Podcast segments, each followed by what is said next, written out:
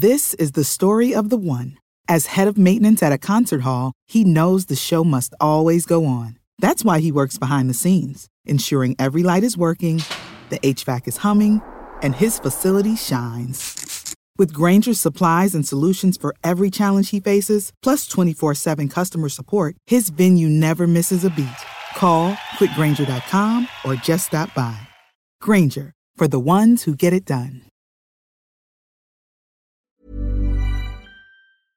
This is the Cork Today replay on C103. A very good morning to you as we welcome you along to Thursday's edition of the programme. John Paul taking your calls at 1850 333 103. Text WhatsApp 0862 103 103. And let me start by giving him a little bit of a help out to a listener who lost his phone this morning. It was on the 10 past 7 bus from Kanturk to Mallow. So somebody on, hopefully somebody on that bus picked up that phone and is looking after it, or maybe, I mean, I'm assuming they've got onto the bus company and they've checked the bus that it isn't on the back of a seat or under a seat. But if anybody knows where that phone is, or if you heard of somebody saying, "Oh, I found a phone this morning on, on the bus," can you call 086 8012505 086 8012505 and it's like losing part of you when you lose a phone because I think we store so much information now on phones biggest one being all your telephone numbers, all your contacts. A lot of people use it for their diaries because you know you can slot things into to book things into it so that you don't forget it. It can be, yeah, it can be a, a real pain in the butt when you lose your phone. So it would be great if we would be able to help out that person find his uh, phone. I want to start this morning before we talk about what's coming up on the program, and just to give a mention and and name the lady and talk about Natasha Perry, that gorgeous, gorgeous young mother of two. She was just uh, 26 uh, when she died. This was the lady who. Five years ago, we were talking about it because we knew there was a court case going on, but we didn't have a name at the time. But I just, I so remember this case because it was happening around Christmas. And it just seemed so wrong that the rest of the country was celebrating while what this family, what, what this family were going through at the time. She was 26. She was kept alive artificially for four weeks in December of 2014 because at the time it was erroneous concerns that ending her life by switching off the life support would have been in breach of the Eighth Amendment because, of course, she was uh, 15 weeks pregnant. Now, it's all in the papers because it was the HSE finally, finally yesterday, almost five years after failings in her care uh, led to a large cerebral cyst on her brain going undiagnosed. And finally, yesterday, they apologised. It came as the High Court heard claims from six of Natasha Perry's relatives for nervous shock. Now, six of them, that already has been uh, settled. But uh, yesterday, it was her daughter was in court or somebody on behalf of her daughter was in court, I'm assuming, in sums. Uh, she, the daughter yesterday got a 150,000 payout. The daughter is now 11. She was six at the time that her mother died. Several of Natasha's relatives, though, were in court yesterday, including her dad, who I saw on the news bulletins, spoke outside, uh, saying, while today's apology brings some closure and will allow us finally grieve for Natasha, the pain, the heartbreak, and the distress will never go away. And of course, Natasha is gone forever. The family's case is not yet over because it's expected to be more settlements, and the settlements that have already been made are going to be dwarfed, it seems, uh, by the claims for loss of financial support suffered by Natasha Perry's dependents, and they're not going to be assessed until the beginning of next year. So ultimately, this case could cost the state millions, but I don't think anyone, I don't think the money side of this comes into it at all. If I take you back to December of 2014, Natasha Perry 15 weeks pregnant, she started complaining of severe headaches. Now, it seems the first she got the first of those headaches many, many weeks previously, and a failure to diagnose uh, the problem left her brain dead within days of her admission to the Midlands Regional Hospital in Mullingar. She was admitted to hospital on the 27th of November. She was then formally declared brain dead on December the 3rd but the doctors wouldn't switch off the life support machine as her 15 week old fetus still had a heart beat. Now, this gave rise to concerns that they'd be in breach of the Eighth Amendment, since at that stage the Eighth Amendment hadn't been repealed. And of course, we know that the Eighth Amendment gave equal rights to the mother and to the unborn child. The family then were forced to go to the High Court in a bid to try to allow her and her unborn baby rest in peace. And then a three judge court uh, ruled on St Stephen's Day. They met over Christmas that the ventilator could be switched off, and that happened the following uh, day. So there was this settlement yesterday approved for her uh, daughter. The court heard that her young daughter, who now is 11, was only six at the time, had witnessed her in a deteriorating and unrecognisable condition on life support and had also been present when the life support machine was switched off. Her solicitor told the court that Natasha Perry's daughter was horrified when she witnessed the condition her mother was in.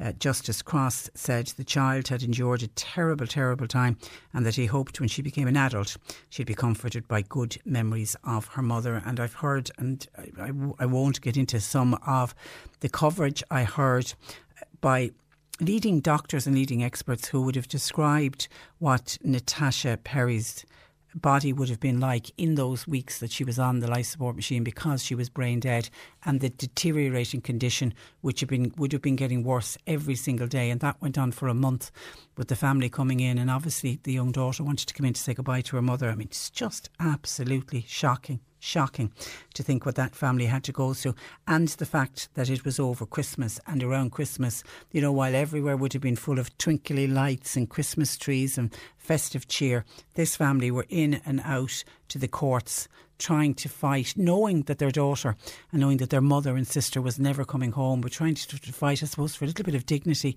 for their daughter and to allow their daughter and the unborn baby uh, rest in peace. And as her dad Peter said yesterday that Christmas will forever be associated with the loss of this beloved young mother. It was just one of those shocking, shocking cases, and one of those cases why we so need, regardless of how you feel about abortion, but it was one of those cases of why we so needed to have the Eighth Amendment uh, repealed. But I just I want to mention her today, and let us not forget her, uh, Natasha Perry, and she's beautiful, beautiful young lady, pictured in all of the papers uh, today. And I what the judge said, and, and I really hope does come come true for this little girl, this now 11 year old little girl, that she will go, uh, when she becomes an adult, that she'll just have good memories of her mother, and that she, in some way, I'm, I'm assuming that she will go for, uh, if she isn't already gone for an awful lot of uh, counselling to help her get over what she witnessed. But I hope that she does go on to just have rem- remember the happy days with her mother and, and just that she doesn't end up only remembering the mother in the way she was unrecognisable and deteriorating in this hospital bed. It's a shocking case. Uh, 1850 333 103. To cheerier things, a reminder to you that we've got tickets, another pair of tickets to give away to Diana Ross. Diana Ross is playing live at the Marquee on June 25th, with the tickets going on sale next Monday, November 25th, 9am sharp. If you're looking to be in with getting some of the first of those tickets, ticketmaster.ie is where you need to go on Monday morning. But we have the first of the tickets before they even go on sale. At some stage today, I'll give you this cue to call.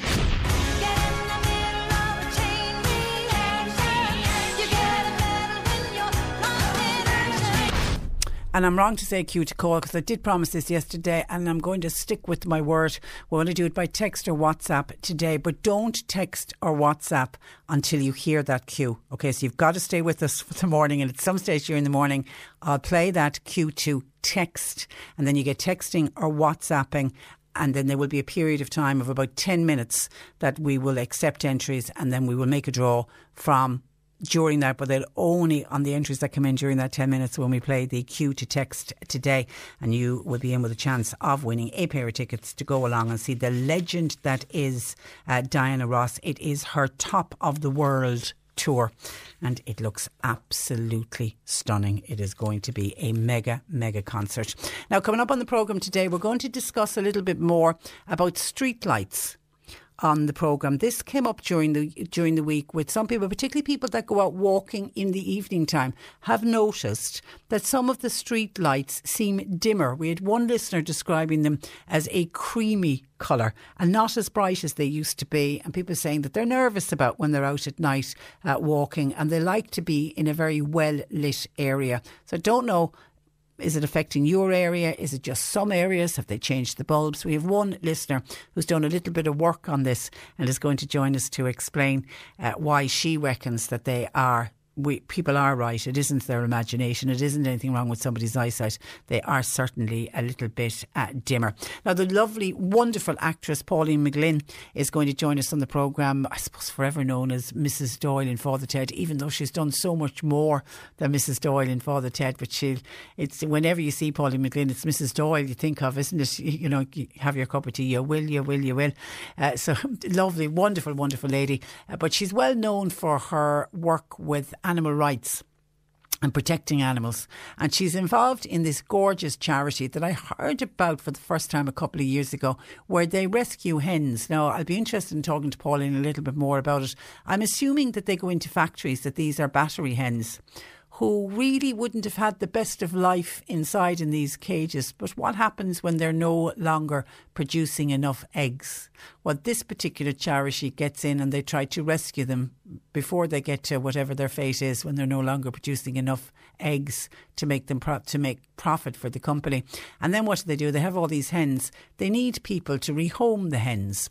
So, could you offer a home? Do you have space in your garden for a hen? I don't know. I'll be honest to you. I know little or nothing about looking after hens or how much space you need to have. But Pauline McLynn will join us, and hopefully she'll have all the information for us. And it's our pet slot a day today, so perhaps Jane will be able to throw in her tuppence halfpenny worth uh, worth as well. And I don't know if anybody listening has taken or has taken any of these rescue hens, or perhaps you do. You already have hens, and not necessarily rescued ones, but you have hens in your garden.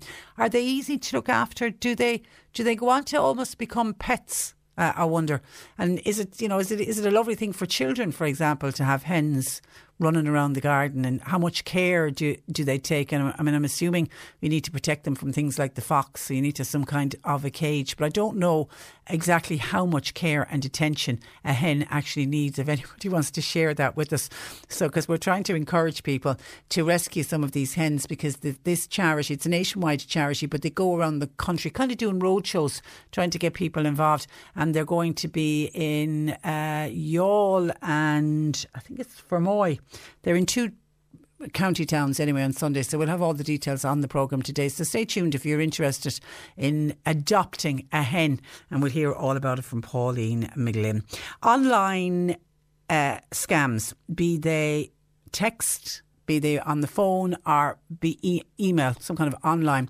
There's so many of them it's rare, I think, that we would have a week goes by on this programme that we wouldn't get a call in from a listener to say, you know, they just had a scam call, but they recognised it straight away, or they've been bombarded by text messages, or they've had emails. But then, you know, no matter how many times we talk about it, we will still hear from An Garda Síochána. Usually in our crime file uh, slot, we will hear hear about people who are getting caught out. So we can keep doing it and keep giving the mentions, but you will still have people who, for whatever reason, and you know, what often happens is it's people who believe I will never be scammed. I would never get caught out in a scam like that.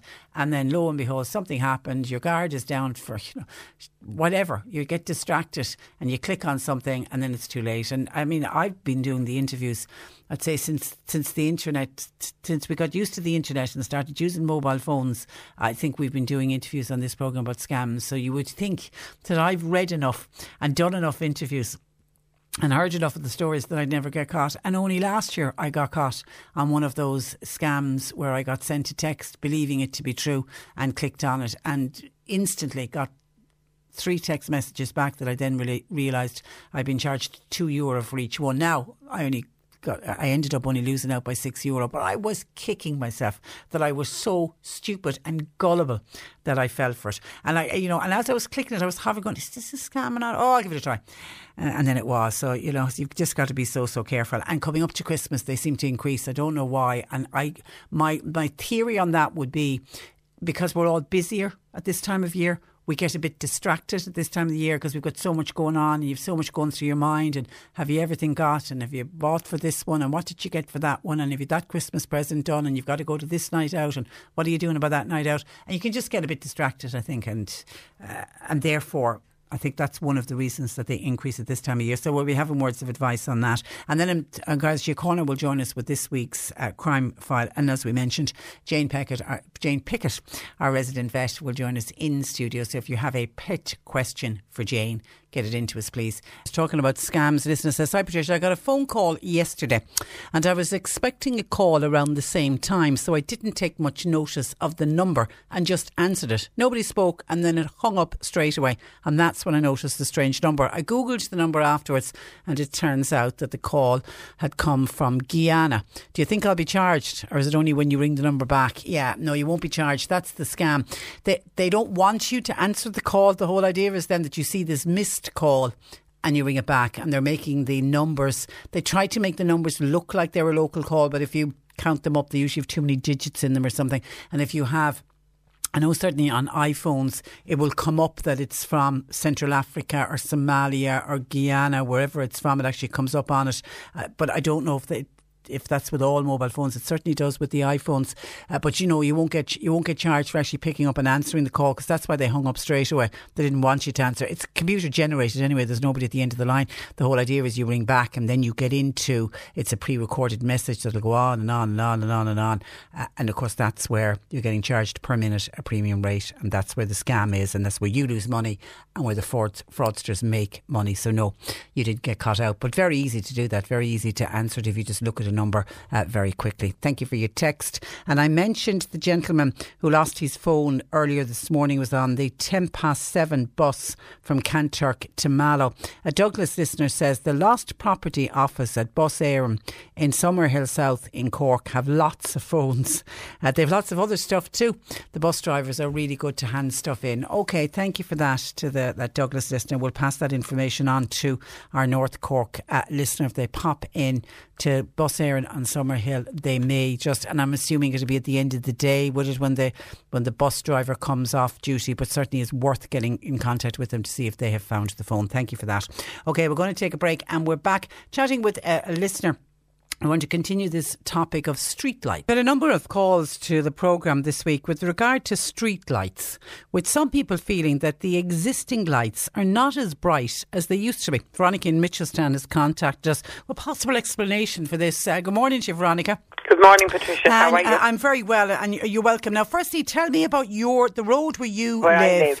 and what you've noticed with the streetlights. Well, I suppose it was about two and a half, maybe three years ago, but it was definitely about two and a half. We noticed um, they were over with the cherry picker changing the bulbs as we thought. And then after a while, we suddenly realised that this, this, my end of the street, of the road, was way darker. Now, I have a neighbour who calls to me on a Sunday night, and normally I she might go home till about 11, so I'd stand at my door and watch until she got to her door, which is only about, until about four doors down. Okay. And suddenly, I couldn't see her door or see her going down anymore. And before, with the older oh, yeah, bulbs, no you problem always with the old lights. You see, we have no lights on my side of the street. They're all across the road from us. yeah. So about they didn't even do the whole road. They did from the corner above me about five poles down. So anyhow, um, I rang the ESB as I thought at the time, and then they said no, it's the county council that's in charge of the street lighting now. So I got onto the county council, and an awful lot of people use this road. It's a kind of a ring road walk around town, and people use it to walk at night, or runners use it even. But um, the county council said that, um, oh yes, there's it's all LED lights.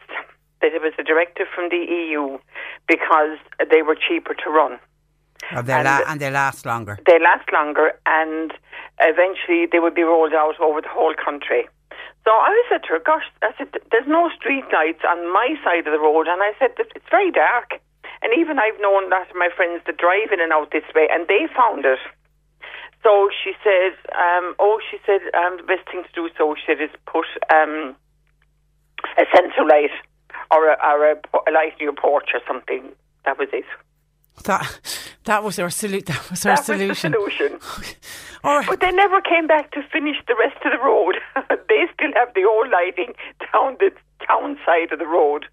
and therefore you can really compare and contrast Oh, yeah. between the old. And when they replaced, when you were saying the cherry picker was in, and they were, would, had those bulbs blown, or were they actually no, no, no, Oh. no. They hadn't. So they were replacing what was perfectly good bulbs at the time. They were absolutely, yeah. I know, and actually, a couple of friends now, I say they were driving out the road, and they're driving out along, and the road, the lights are grand, and then all of a sudden, it's like you're driving in a fog. It's so much different because LED lights only shine down; they don't shine out. Well, the number of people that have made that point when they've contacted us today saying that the older street lights would give you, you know, they shine. plenty of light across plenty- the road. Yeah, whereas these, they just shine down and They that's do. it. That's it, and that's true. But that is that was the explanation I was given at that time, and I don't think that would have changed very much, really. So, And we, know. but we've all moved to L- LED in our Oh, houses. And uh, sorry, no, Patricia, for interrupting you, but I just uh, because this ran into my head. What you'll find is maybe at two, three, or four in the morning, they're very bright because, as you know, LED, the longer it's lighting, the brighter it gets. But Yeah. like, it's no good to us having it very bright at two or three in the morning because we don't need it then. Yeah, yeah, and there's and You that's know? the nature of the science behind LED. It is. They they heat up almost or whatever That's they right. do, and they are cheaper and they are better for the environment Oh yeah, and all of that. I know. So but uh, like, I, I, they're better for the environment, but they're not safer for people walking. And are you hearing are you hearing of local people complaining a lot? Oh yeah, Yeah. they do because they, I mean it, it's like I said, there's an awful lot of people now that, that use this road for running because it's kind of a, a part of a ring around the town, and they run and they walk all year round really here. But I know a couple of them now that have stopped walking out this way this Ah, that's a shame. You can't That- see where you're going. That's a shame. And like walking and running for fitness has Yeah. become much more popular than it was, say, 20 years ago. oh, absolutely. You know, everywhere you go, every town and village Yeah. you go to, you'll, and it's fantastic. walking. Yeah, and it's it's great to see it, but they need to feel safe. Oh, absolutely. Yes, that's quite true, you know. Yeah. So I don't know what the solution would be to all of that. Well, if we have to go down LED, and if it is an EU directive, and uh, then put in more LEDs. If they had lights on the other Oh, side, yeah. that would. that's what I said to her at the time. I said, you know, would they be putting lights on our side of the street then? yeah. And that's when she said, put in um, sensor lights or porch lights or. So, so says, was says you, were you going to pay for me sensor light? and she says, no, I'm going now. No, right? that's it. Yeah, yeah. All Yeah. right. Uh, and we did contact uh, Cork County Council yesterday. We are are awaiting a response back on the street lighting. But I, but I think our Veronica in Mitchelstown, you've been our detective for us. I think you've sol- you've solved it. Well, unless something has changed. No, I doubt it. happened, I- but I, I- I don't I doubt so. it. I doubt and it. even at that, they probably put some up in other towns, and, but they never came back to finish this road, not to mind the rest of the town. So do, you'll have to get a flash lamp for your neighbour. Is your neighbour okay going home yeah, then? I know. Oh, yeah. You see, and we and what and you see when she walks down now, I can't see her, I and. I have to wait to see will her sensor light come on when she's going up her path to And then, sure she gets home. and then you know she's safe. I know she's and home then. you do that every Sunday night, oh yeah, all year round. all year round. How many years are you doing that? Oh, we're living here forty-seven years. I suppose about thirty since our kids grew up. And you just sit down and have a natter. sit down and catch up on the kids and catch up on things that happened during the week. Yeah. And would you watch a bit of telly or? No, No, we just- just, have a cup of, well, sometimes we'd have a cup of tea, sometimes we wouldn't, and we just have a chat. And it's always your house. Always, no, well, 99% of the time it's my house. You don't it's just have a habit we got into. Yeah, and it's funny when you get into those habits. I remember my my own my own late mother every Wednesday morning used to go up the hill to her friend Peggy, and and it was always up the hill, like, and she always was the one that did it. It's just it was like Yes. that. I got into the habit of it, and, and that was yeah, it. that's, and, and, that's that's probably the same with us. It's just a habit now that Peggy comes up. And it's Peggy as um, well. And those yeah. kind of friendships are fantastic. Oh, they're worth anything. They are. They are. A good, a good neighbour is Oh, better than any family. like it. It's better than any family member. I'll tell you that. Yeah. All right. Listen, lovely tra- ch- Okay, talking thanks, to you. Patricia. Thanks, Veronica. God Take bless. Uh, bye bye. Veronica in Mitchelstown sol- solving the riddle, I think, of the street lights. It's LEDs, and there you go. We can blame the EU. It's one of those wonderful EU directives that we constantly hear about. 1850 333 103. Text or WhatsApp 0862 103 103. The C103 Cork Diary is a free service to help non-profit organisations all over Cork. So, if you're a community group or a charity that's holding a fundraising event or meeting, send us the details at least one week in advance and we'll tell Cork all about it. Email info at c103.ie. The Cork Diary. With Cork County Council, supporting businesses, supporting communities, serving Cork. Visit corkcoco.ie. C103. This Sunday, the Little Hill Animal Rescue will be returning to Youghal and Fermoy with rescued hens for people to adopt. The charity is calling on compassionate people in West Cork and beyond to make space in their gardens for a few feathered friends. Actress Pauline McLynn is a patron of the charity, and Pauline joins me on the programme this morning. Good morning to you, Pauline. Good morning, Cork, uh, and all around. Great to hear, hear hear from you. Okay, d- just to explain to people, where do these hens come from? well, um, hens, when they're kept um, commercially by farmers uh, to lay eggs, take a little bit of a rest around the age of 18 months. So you can imagine if you're a farmer, and it really is all about the money then, um, uh, you know, say you have a few thousand hens, if even half of them are taking a break, you can imagine you're, you'll be down um, so many thousand eggs. So what the farmers do is they just uh, get rid of them. They send them to the slaughterhouse. Um, even though the hens uh, do, in fact, have loads more uh, egg laying years in them, um, and that's where Little Hill steps in. So we come um, and and rescue them, uh, drive them around the country, and then uh, the people of Ireland get to adopt them and have many more years of great fun and and egg laying from them. Um, the ones we have at the moment, uh, over the last few weeks, they've been caged hens Yeah. um, who are kept in terrible circumstances. Have they lived all of their lives? In today? a cage, yeah, yeah. Or even now, it's probably good to remind people that even if it says free range on the eggs that you get in the supermarket, um, free range is kind of it's one of those kind of like um, amorphous things. Basically, if the hens have the ability to get outside and walk around, that that would be classed as free range. But the reality is, most of them live their lives in a barn, and they'll never get even anywhere near the one little exit up the top of the barn, uh, closely guarded by their sisters, who do get to go out into a very small space. Um, So you know, any of the ones that we're uh, rehoming at the moment, they really they're not um, aware of the outdoors at all, and it's really actually it's so sweet and it's so fantastic for the adopters to see. But um, things like they have to be shown where to go to bed and what time to go to bed at night, but also if there's a shower of rain, and we can pretty much guarantee it at the moment, they'll stand out in it because they don't know that they take shelter during the rain because they've never seen a shower of rain Ash, or God, help them. And, do, and do they learn then? Do they pick up all those skills? Within 24 hours, I promise you, these are the smartest little ladies you're going to meet in a long time. Within 24 hours, they'll actually want to be moving into your house because that's the warmest place with the most comfort and the best crack.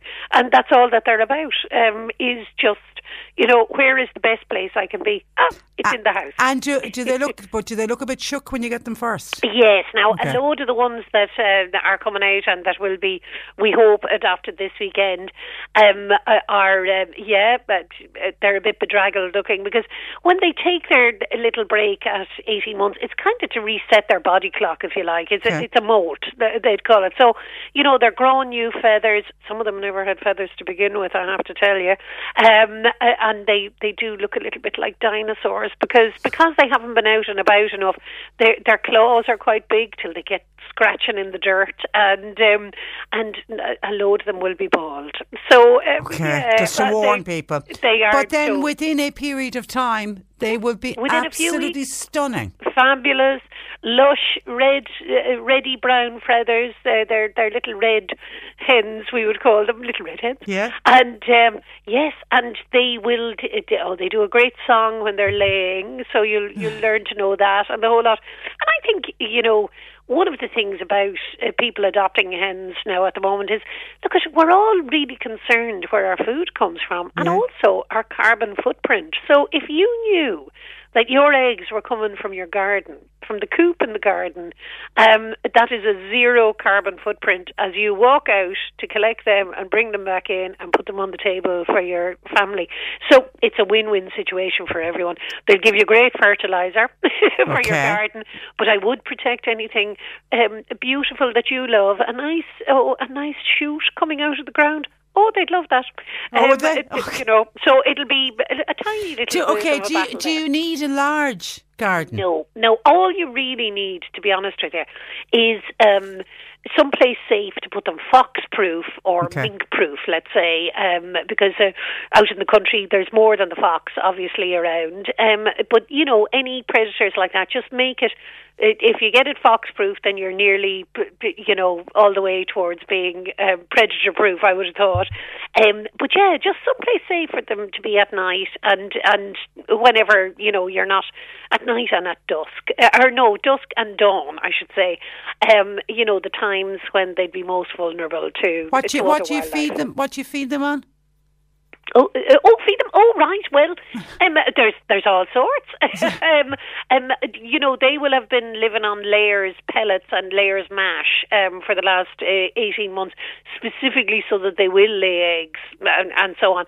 Um, but you know, I'm seeing if people go onto the Facebook Little Hills Facebook page, not only to book adopting their hens, but you'll see that people have been um, sending in not only pictures of their um, adopted girls, but also uh, recipes um, for things that they love. Uh, uh, you know, a bit of porridge, a bit of cornmeal. Oh, stop it! They take your hand off. Uh, actually, somebody, Martin in Mitchelstown, has contacted us to say I adopt, I adopted some of those hens uh, in the last two years. They didn't have much feathers on when I got them, but they started eating the grass. The feathers grew, and they got so much stronger.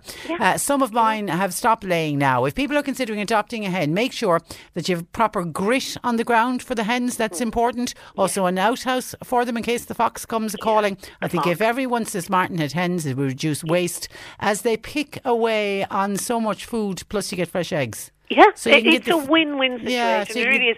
And you know, if you have kids as well, I would have thought if you give them some responsibility, Yeah, you know, for yeah. feeding the hens and all, they get to know about that, where their food is coming from, and also, let's say it out loud, the hens they won't live forever, so the kids will learn, like any, you know, having any animal in the house, they'll learn about grief um, and about loss, Yeah. and sure, it's all part of growing up. It is um, indeed. You know, Now, in order to adopt one of these hens, particularly one of the ones from Sunday when they're going to be in Youghal and Fermoy, people need to get on to the Facebook page. Yes, little Facebook page. You can then um, private message um, the the rescue and just say where you'll be and how many hens you'd like to adopt. And there is a small adoption fee. Obviously, we you know we are getting them from the farmer. Plus, we're driving them all around, so petrol and whatever. But most importantly, here it is. Here's the big one.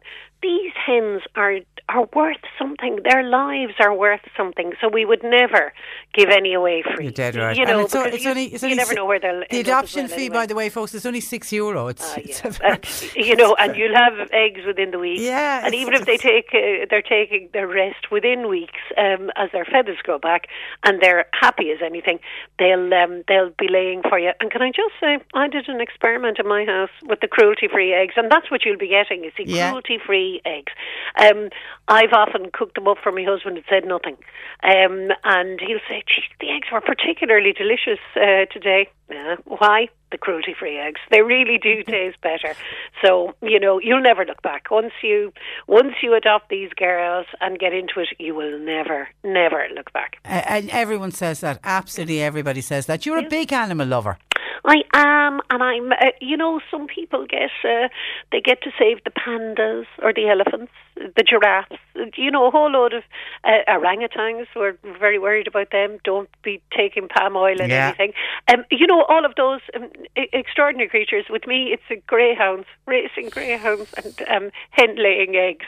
Well, hey, you know, Why not? there's a space in everyone's life for, you know, the creatures that I think are fabulous, but maybe other people overlook. Cork. Uh, you know, so but yeah, in general, um, when we get the election next year, I'll be opening my door. I never do, but I, I'll open it to people um, that are canvassing, and I'll be saying, "What are you doing about um, animal rights?" Um, Well you, done. you know, yeah, and that's that's, the, and that's the the, right thing. That's the right thing to do. I That's think the, so. It's the way forward. It is yeah. the way. It is the way forward. If you can be anything in life, be nice. And you're be always nice. Are you? Are you up to anything? You're busy at the moment. Well, if people need a bit of Pauline, and Yeah. um, I don't think that they do, but anyway, we all um, need a bit of Pauline. Go on. Well, um, I'm on a, a show at the moment um, on RTE2 for it's I suppose a, a young person's show. It's called Drop Dead Weird, and I'm a terrible villain in that. But the best bit about it is it's about um, an Australian family who come back to the west of Ireland to live, and I'm the local baddie. But we made part of it in Sydney over the last two years. Now, Um, that's so not bad. Adventure, you know, and anyone can get me these days if they just say, "Yeah, yeah, well, we're going to pay you." It'll probably be very, very uh, poor pay, but as long as they say somewhere that I haven't been or that is a big adventure, I'm going, "Yep, yep, I'll do that." Good on you. Good on you. Listen, it was a pleasure to talk to you, uh, Pauline. I hope you get lots of Cork families Uh, well, adopting your yes, your hens. Yes, I hope so. Now Cork never lets us down. Okay. I'm, I'm glad to say, and these are the ones that we had to leave behind um, Ah. a few uh, last weekend. Okay, so a big um, push. we have to uh, get them homes now. We couldn't. We couldn't. No hen gets left behind. Okay, Um, the, so- the, the Little Hill Animal Rescue and Sanctuary. Go on to their Facebook page, please. Go Uh, on, go on Go on, go on. Facebook. Pauline, we leave it there. Thank you for that. Thank Thanks a million. Uh, bye bye, the wonderful uh, Pauline McLynn. You're listening to Cork Today on replay. Phone and text lines are currently closed. Now, some of your calls and comments coming into the programme. We were talking about street lights in the last hour, and uh, Veronica was illuminating us uh, and uh, filling us in as to what she why she believes that the street lights are dimmer and people are saying not as bright as they used to be, and it's all because of an EU directive that says street lights must switch over to LED. And Veronica was of the belief that LED lights get brighter. I thought they did as well the longer they are on. But Tim in Bandon, one of our very, very learned listeners, has been on to explain LED lights do not get brighter the longer they are on. LED are, are, are referred to as instant on meaning they reach full brightness as soon as they're switched on. And that's why they are so much better for the environment than the old traditional bulbs that take longer to heat up and all of that and uh, take longer to reach their full brightness. So I bow to your superior knowledge, Tim, and thank you. And, and our apologies that myself and Veronica got that one wrong. Actually, somebody said when they were listening to Veronica, doesn't she sound a little bit like Alice Taylor? And she does. She's, she's one of those people who's got interesting stories to tell, and she tells them so well as well. Yeah, I enjoyed my chat uh, with her. And then Heidi says, Patricia, while I'm sympathising with Veronica on the programme and the street lights that she's talking about, can I just say, you're lucky, and she's lucky. If you live in a little town that has street lights uh, and a school and a church and maybe some shops, we are lucky if we had one street light. Even though we pay property tax like everybody else, we don't even have pavements. Said Heidi, who obviously lives in a very rural area. Thank you for that. And actually, somebody else picked up on that. Rose picks up on that as well, saying those people that are giving out about their street lights not being as bright as they used to be. We have no lights in our area, says Rose, who also says we don't have free water either. She's paying for her own water. Bring back water tax. Controversial, Rose, controversial. Can't see many people ringing up and agreeing with you on that one, but thank you for your text to 0862 103 103. A listener says to the gentleman who we're trying to find his phone, who lost it on the 7.10am bus from Kanturk to Mallow this morning, somebody, somebody listener says, if that man who lost his phone on the bus, if he rang his mobile phone from another phone, surely somebody might answer it and he'd be able to tell him where the phone is. I'm assuming he's tried that. Isn't that the first thing we all do when you lose the phone? Because you know when you're at home and where's my phone? Isn't it the first thing you do? Can somebody ring my phone because I can't find it? And then you hear it ringing. So I'm assuming that's the very first thing he did. It could have been on silent. He could have had it switched off. You don't know. In fact, he was on a bus. Maybe he was being polite and had it switched off or has it on silent so that it wouldn't be interfering with any of the other passengers. He might have been a very caring man uh, like that as well.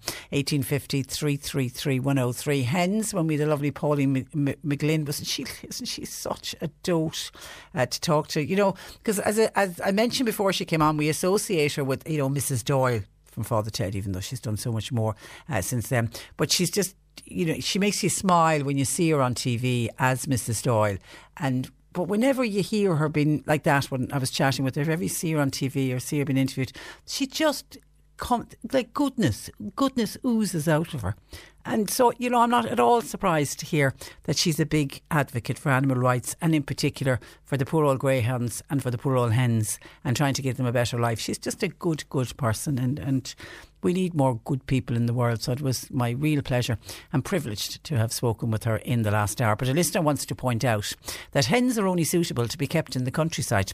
Town gardens, says this listener, are too small and you'd only be annoying the neighbours as hens would jump over the fences and damage other people's gardens. Now, I don't know if people want to back that up because certainly this particular charity, the, the Little Hill charity that we're talking about that's rehoming these hens, they seemingly have a lot of families in across Cork City and County, but a city as well. And people are keeping hens in their garden. And once you have someplace safe for them, I don't know if anybody wants to back that up. Are you living next to somebody keeping hens and are the hens annoying you? Are they ending up in your garden and have you come to blows with your neighbour over the hens? Because certainly anybody else we've heard from this morning are saying, no, lovely, wonderful pets. And people who've dealt with this charity and have rehomed them saying very, very successful uh, indeed. 1850 333 103. Somebody has asked me to mention that there is a fundraising night. This is for the air ambulances, a fundraising night in the Black Rose. That's the formerly the Crossroads in Botterford. It's on tomorrow night, Friday at 9 a.m.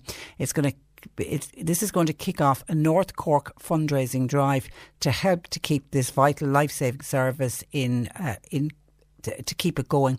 Music will be by Alan Finn of the Shandrum Céilí Band and Friends with a number of guest singers. And Ruth Bruton, who we've spoken with on this programme of the Air Ambulance Service, she'll be in attendance and no doubt she'll have a little bit of a chat at it. And admission is 10 euro tomorrow and uh, your support would be much welcome. It'll be a good night out, but it's in a really, really good cause because we never know when our good selves or any of our family, na- family, our friends or neighbours will need the service of that air ambulance. and That's why it is so, so important that we keep it going. And is it two million a year? It's a huge, huge sum of money. It, it, it worries me actually the amount of money that's needed to keep that air ambulance in our area.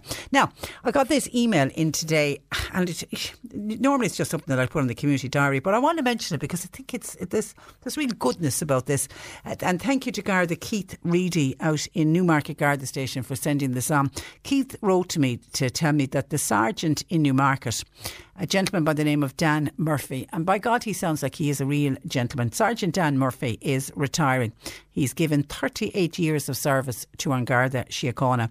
And normally, when somebody is retiring, there's a bit of an occasion held, you know, retirement parties, and you know we've we've all been to retirement parties over the years, and they're normally wonderful social events where everybody you know gets out and says nice things about the person who's retiring, and there's probably some presents handed over, and you know it's just a nice thing. Well, Sergeant Dan Murphy has decided rather than have a retirement party, he is he wants a fundraising night instead. Now, not a fundraising night for himself. He wants to have a fundraising night for Cancer Connect, and he wants to use that to mark the occasion of his retiring. Now, Cancer Connect, for those of you that don't know, uh, is obviously, as the name suggests, is for cancer patients. And it's for cancer patients who are unable to drive to hospital for whatever kind of treatment, you know, things like chemotherapy or radiation, where they have to go every day for a number of weeks. You're up and down and up and down. It's, the treatment is only a few, you know, it doesn't take very long, and, but it can be extremely tiring. And what if you don't drive? Or what if you don't have a family member who can drive you? That's where Cancer Connect comes in. And it's volunteers are, are the drivers, and they drive their own vehicles in their own free time and they ensure that patients are taken to and from CUH, Tralee General or Limerick hospitals and they cater for patients in North Cork, Limerick uh, and even as far as North Kerry. And Sergeant Dan Murphy, would you believe, in his spare time, is one of the drivers. He's he's already one of the volunteer drivers. So he's decided that he'd organise a night for obviously there was pressure being put on him. You have to have a retirement night. Everybody has to have a retirement night. So he says, Right, don't want a retirement night, let's organise this fundraiser. So it's a fundraising night with the one and only Liam O'Connor. It's going to be at the Highland in Newmarket on Friday, December the sixth kicking off at half past eight. Sean O'Dowd will be playing afterwards so that people can have a little bit of a dance uh, as well.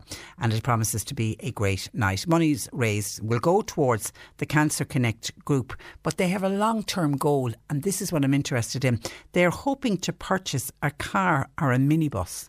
Because at the moment, it's volunteers driving their own vehicles. Wouldn't it be terrific if they had a minibus or they had a car that you know the volunteer drivers could then access rather than using their own vehicles. I think that's a terrific idea. And a long term commitment to the group uh, as well. So, tickets can be purchased if you'd like to go along. And I really do hope that this night is really, really well supported. Firstly, by people who know Dan Murphy and just want to say to him, you know, good on you and enjoy your retirement and all of that. And also, uh, I'm hoping it gets really supported by people who've used the services of Cancer uh, Connect. And again, it's a little bit like with the air ambulance. We never know when the day will come when we may need to use this uh, service. So tickets can be purchased by ringing 087 6047182 or you can pop in to Kanturk, our Newmarket Garda station and tell them you won on the radio sent you in and you want to buy one of the tickets and you can buy the tickets there as well. It's terrific. It's terrific. I'll remind you of it again uh, closer to the date, but it is Friday, the 6th of uh, December. And can we wish Sergeant Dan Murphy a long and a happy retirement. And he sounds like he is a great guy. And I have a funny, funny feeling that he's probably going to be more busy in retirement than he has been in his working life. He just sounds like a good, good, guy. Well done. And that sounds like it's going to be a terrific night. And of course, any night that's got Liam O'Connor on stage always fantastic. 1850 333 103.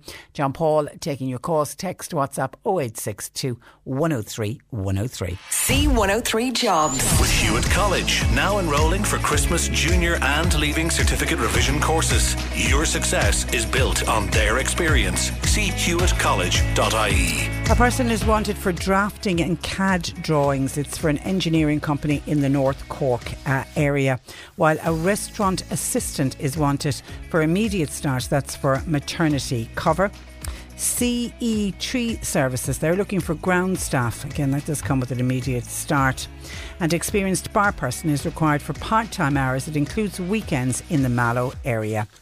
You'll find all the details and more job opportunities by going online now. Just go to c103.ie forward slash jobs for more. This is C103.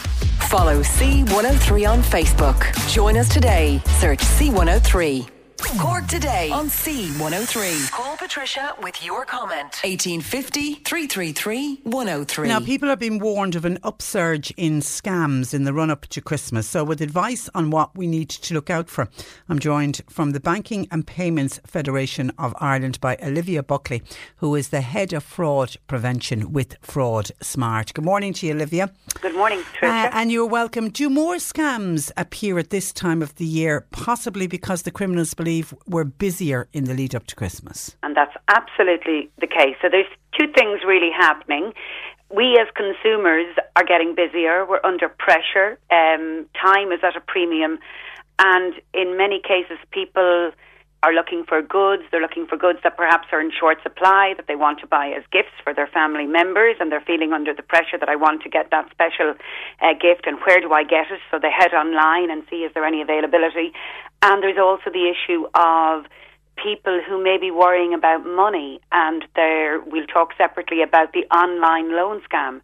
So people who need money, and we have fraudsters who are offering loans, but in effect these aren't real loans at all. They're not authorised and they're a scam.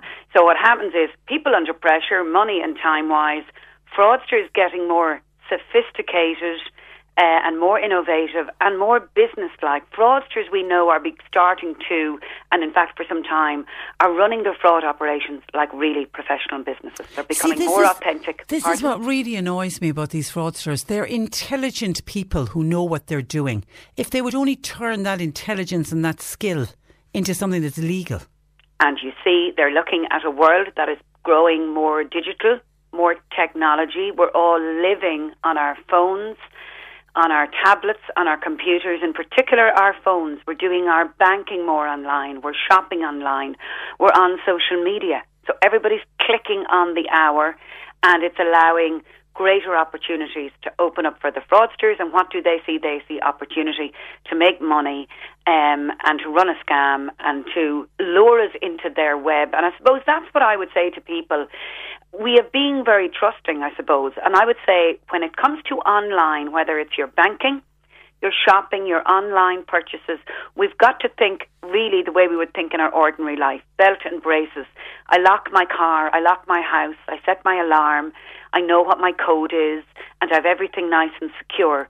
When we go onto our phone and when we go onto our computer from here on with our activity, we've actually got to put our heads into that very same space because this is ripe, fertile ground for fraudsters, and we've got to start looking at what we can do.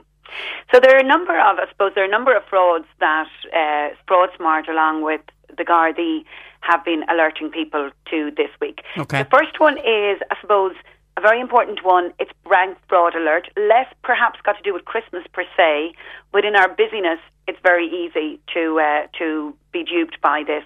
The fraudsters are getting really good at pretending to be your bank. You receive an email, you get a text, or you get a phone call saying it's your bank, we're just checking in, there looks like there's an irregularity in your account, could you just put in your PIN number, or could you just click on this, or could you just put in your phone number? Banks do not send unsolicited messages to you as a customer requesting that kind of detail.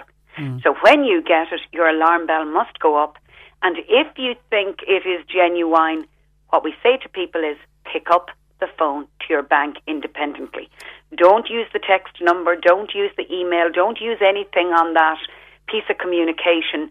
Pick up the phone to your bank and say, I've just received an email. Have you contacted me? Yeah, and you use the number that you normally use for your bank, not one that might be on that email that you've just received. Exactly. And okay. then you know, because once you click it, you are allowing them into your system, and therein the fraud starts and therein starts the difficulty. And now they also have access to your personal details. So I would say to people, draw a deep breath. And if I could only, one thing to remember, don't respond and pick up the phone independently. Okay. And that will really help people eh, and save them being defrauded. The second thing is online loan scams, people getting uh, advertising, and of course, we're all more using social media and more ads are popping up. We're getting ads every day. As soon as you open your phone, you're receiving advertising of some description. So when your phone opens up and you see ads uh, offering loans, you must check them out. And the real way to check that out is to ring the central bank or check the central bank website to see are they an authorised firm. And the central bank um, has a very good on their homepage an area called consumer hub, which people may not be familiar with, but you can search for authorised lenders in there, and they also have a list as they are catching up and becoming more aware of the fraudsters and working with the Gardaí and identifying them. They're also publishing lists of unauthorised lenders. So there's several areas on their website where you can research the information and say, gosh, that is not unauthorised. They also have a public helpline, 1890 777 777. Pardon me. So if you don't want to uh, work your way around the website and you just give want to make a phone call, but, give uh, them a call. But Olivia, how does that online uh, loan one scam work? So you receive an ad saying, "Would you like to uh, have some money for Christmas, or do you need a loan?" You click on it. Yeah. You make an application for it, and within minutes, and this is what really should ring alarm bells for people Within minutes of applying for the loan and putting in your details, the applicant will be immediately contacted and say, absolutely, you're good for a, a loan and here's your application is approved. And they will then be asked to put a fee in in advance ah. of the loan being issued. So you put your money in and you never see that money again and the lender disappears because they never existed as an authentic lender ah. in the ah. first place. So again, there's another warning um, that people may not be fully aware of because we're very click happy by nature, and we are doing uh, more stuff online. Don't click on ads if you think something is authentic. Go into your search bar and again, like making the phone call to your bank independently, look them up independently because once you click on the link, you're into their web, as I call it, of fraud. So don't click on the link look them up with the central bank and also uh, put in the search bar independently. Yeah, that's a good piece of advice.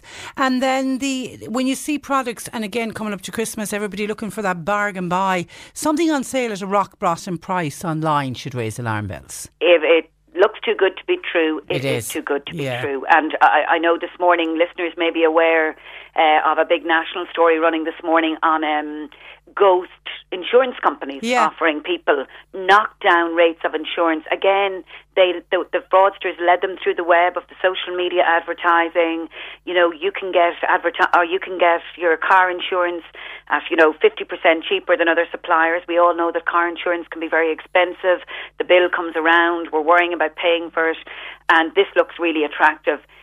And as, as, as some of the reporters said this morning, the rate looked far too good to be true. You've got to wonder what's going on.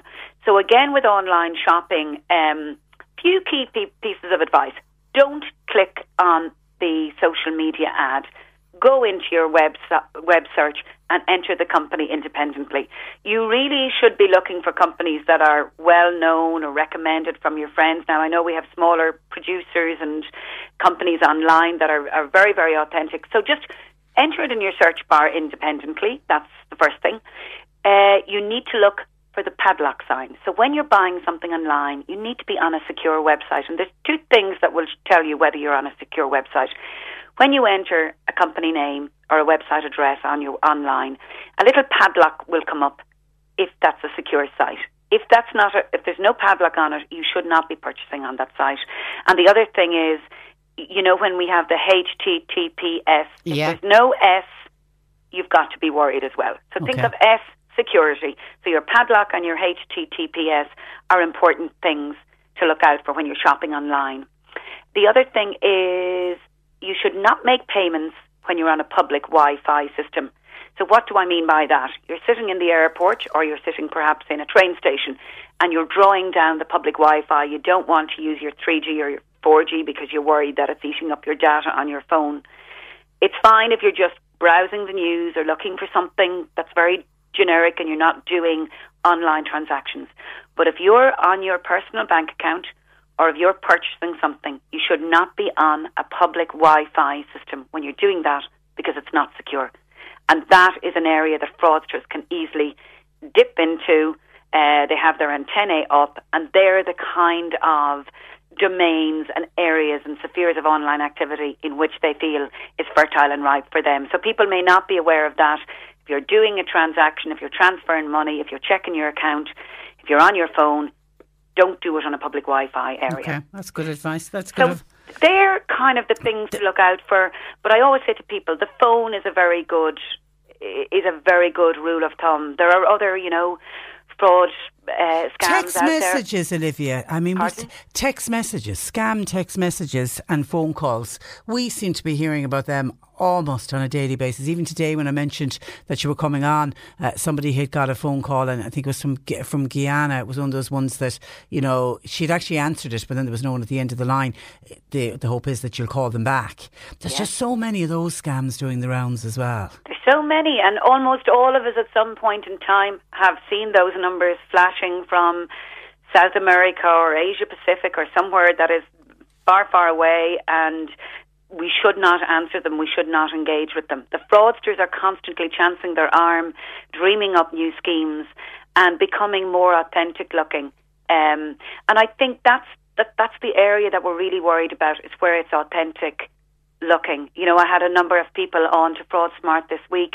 Um, a man, 71 years of age, got a phone call from somebody pretending to be a utility company, a broadband company, said to him there was, you know, risks and bugs in the system and there was an issue in the area and they wanted to fix it and get into his computer and would he give them online access? He gave them online access. They got access to his bank account uh, and they they took the money out. Now he was oh he God. was compensated. There was a, a, as he said himself, there was a, a kind of a resolution and there was a, a happy ending, if you could call it that, to his circumstance.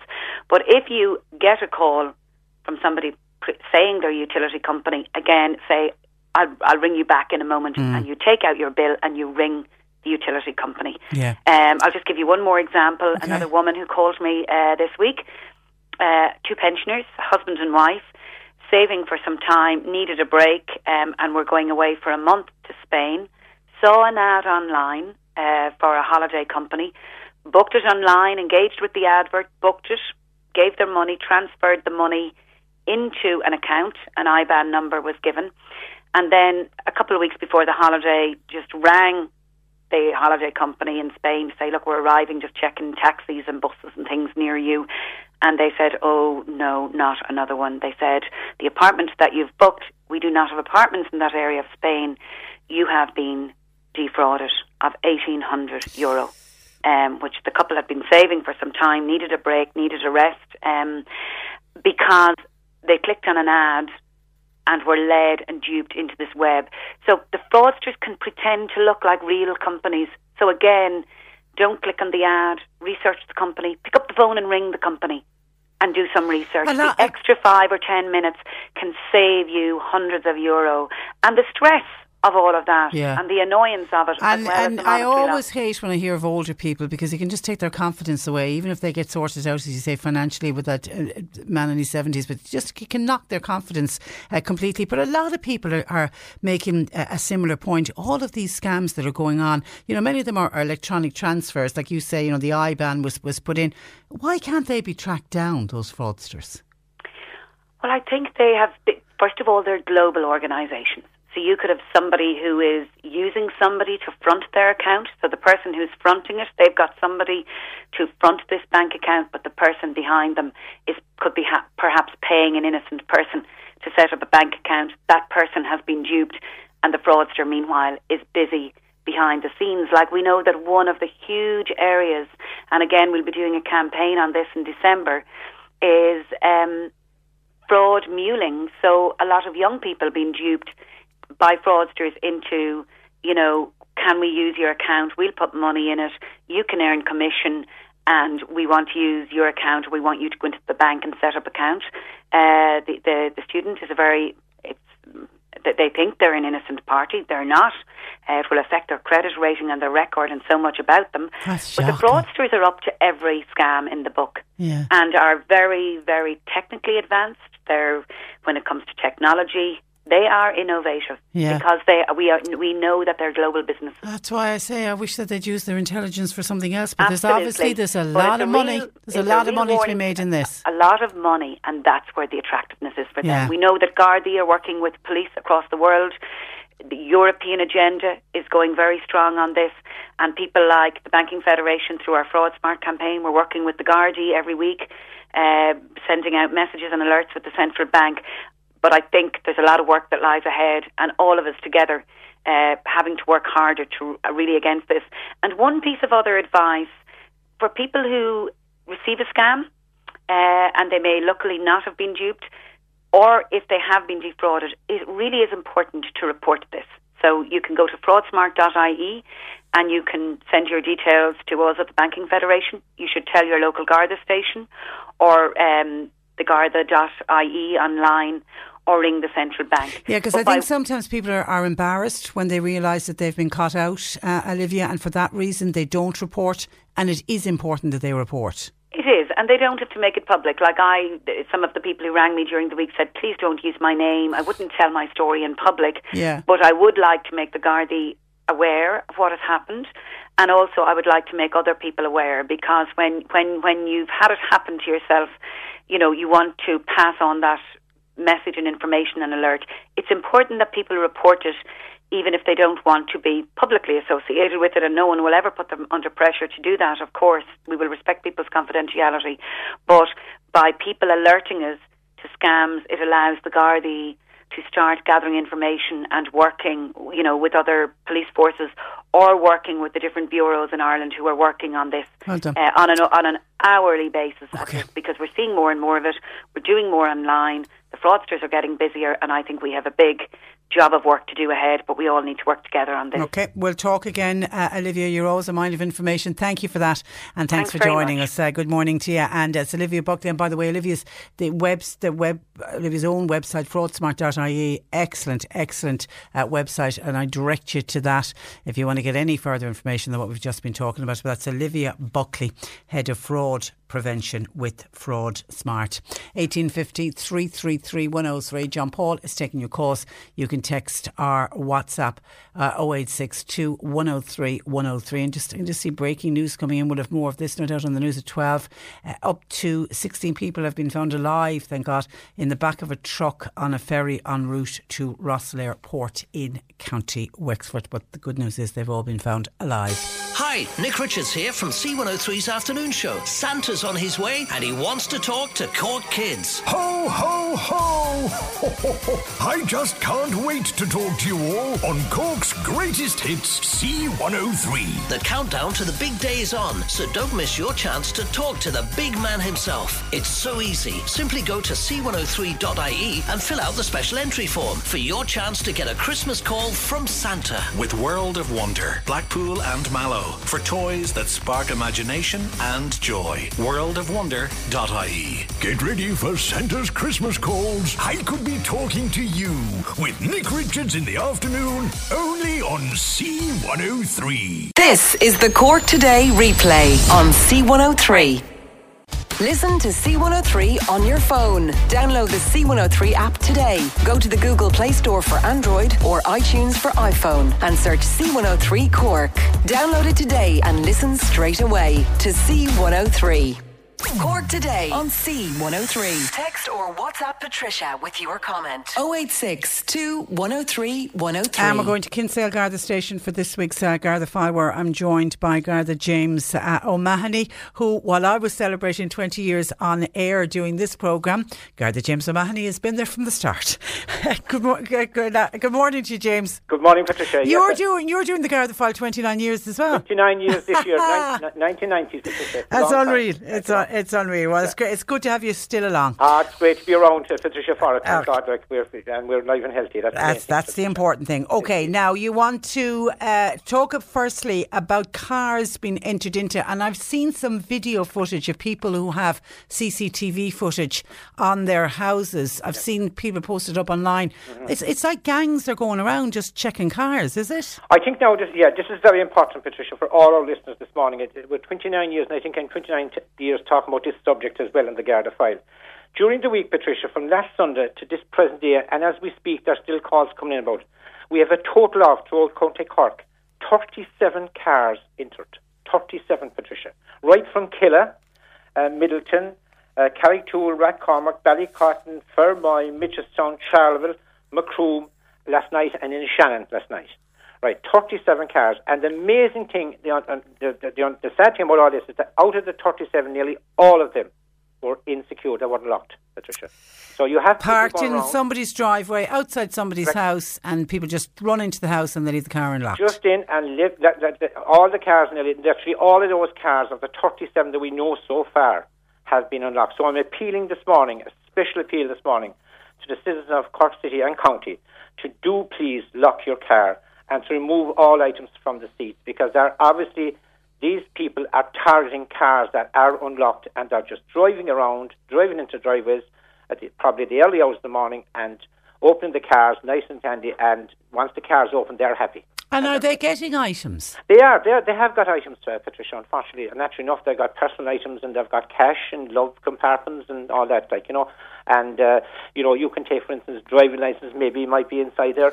Oh, a very God, yeah. thing, you Yeah. know. And with criminals, that's a valuable thing for them to, to, to, to get their hands on. And then, of course, then you have a lot of personal items, naturally enough, and glove compartments and all that. Yeah, and people often leave cash inside It is, yeah, cars. it- they have honest. got cash as well. Indeed, Yeah. as I said, 37 cars. It's it's um, in my time in the 29 years I've been involved in this program. I've never seen such That a many. of uh, Yeah. cars. So please do listen to us, and especially. I was talking to James O'Donovan this morning, the crime prevention officer, and he was just saying, and it's a very good point he made to me as well before I came on air because he was telling me about other ads in Macroom last night.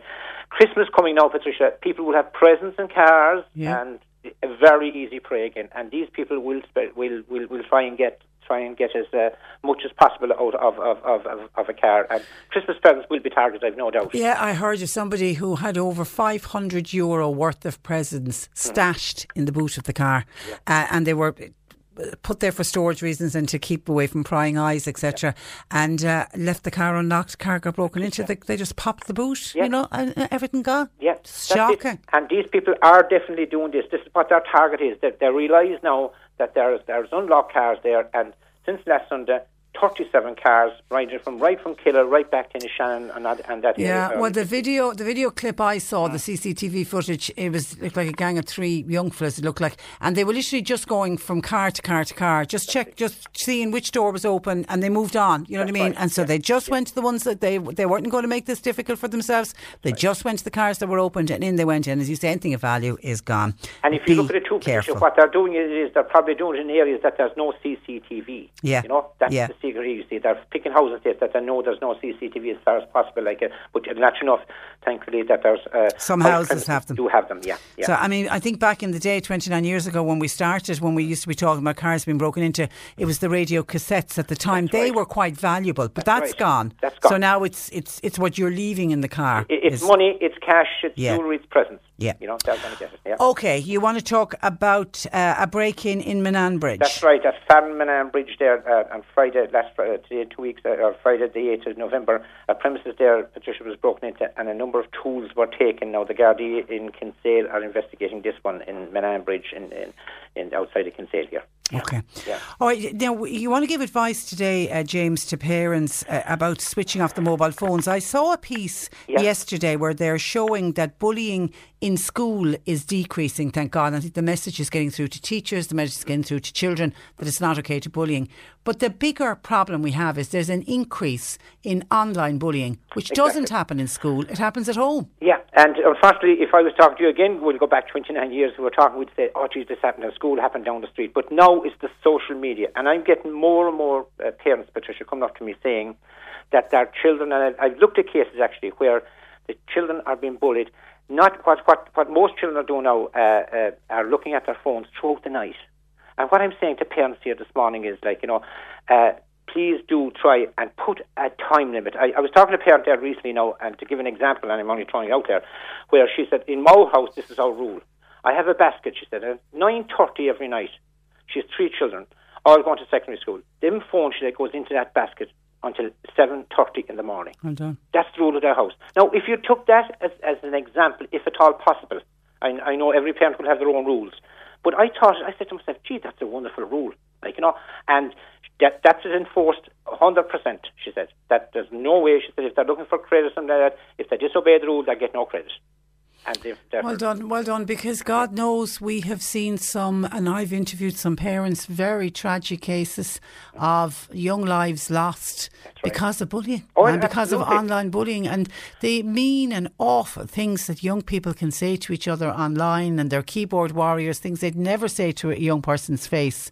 But when you're doing it at home, they're the big, brave men and women. They think that they can say what they like, and it's just it's dreadful, I was talking to a 16 year old girl recently, like, and she was being bullied, and she told me that in an average in the night time, and, and this is why it's so just in an average in the night time, she'd get four and a half hours sleep because she kept doing their likes in this phone. I'm not into social media by any means, I'm not into it at all, actually, Patricia, to be honest with you, because I'm at that age.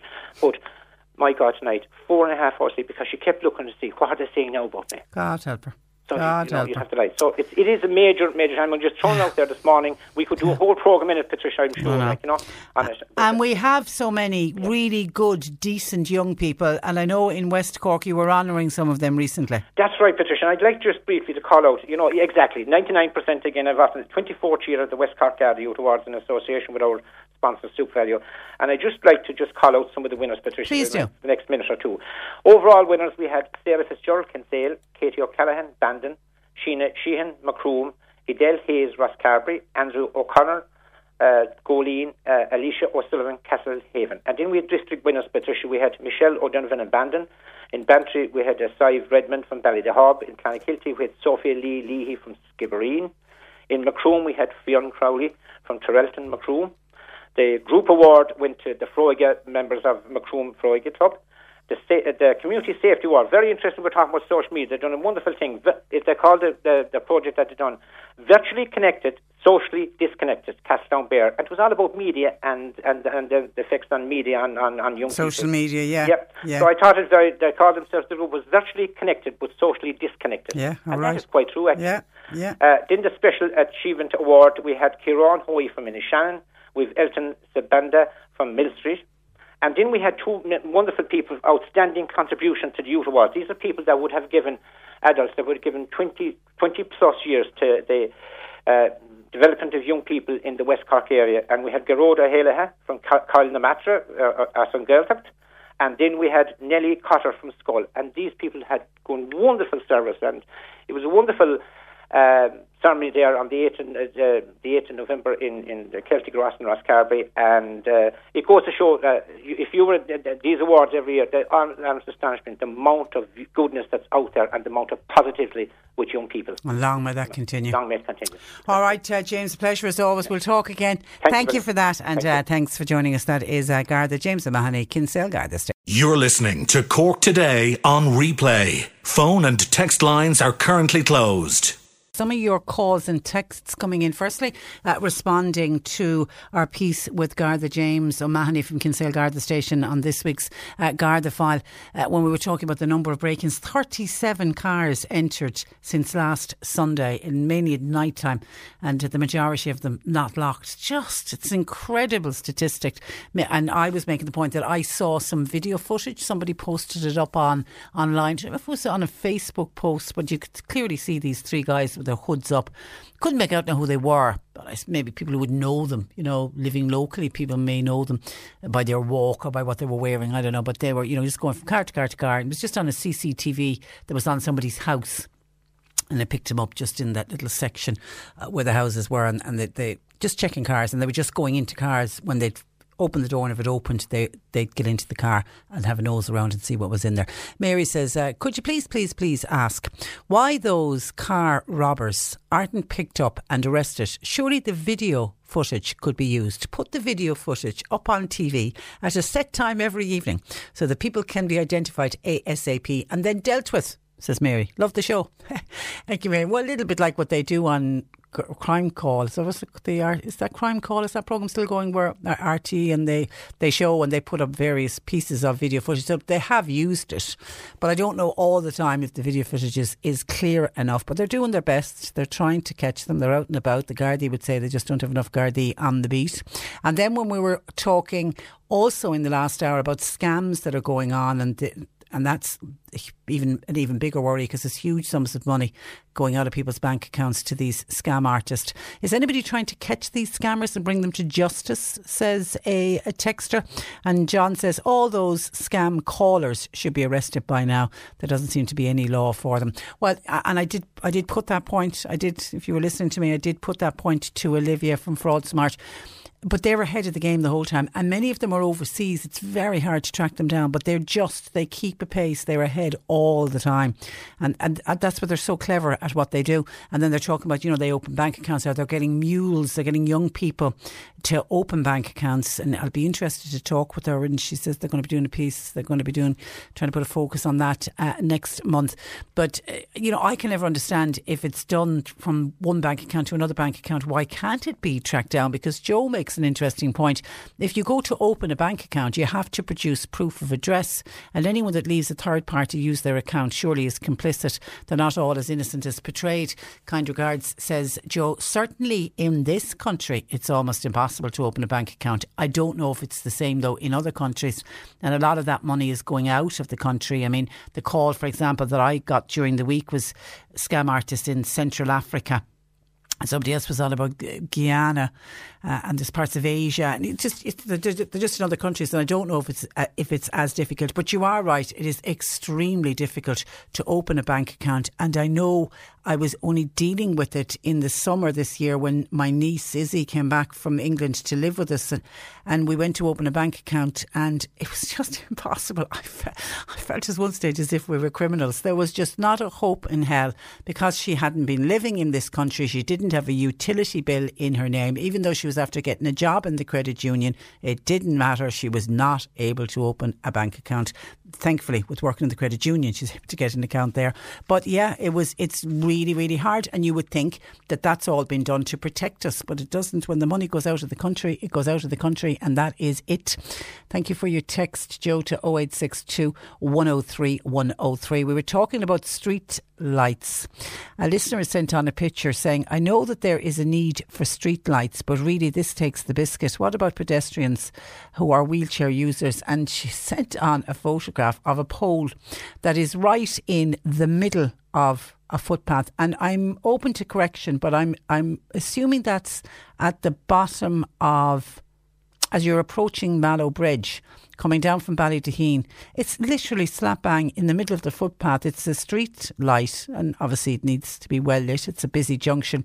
But if you were in a wheelchair, you there's no way you'd fit. If you had a child in a buggy, there's no way you would fit. The only thing is the the fence going along the side. That's a derelict site now, unless when that if that site gets developed they can widen the footpath a little bit. But yeah, it does seem to be a ludicrous place to have put a street light uh, for sure.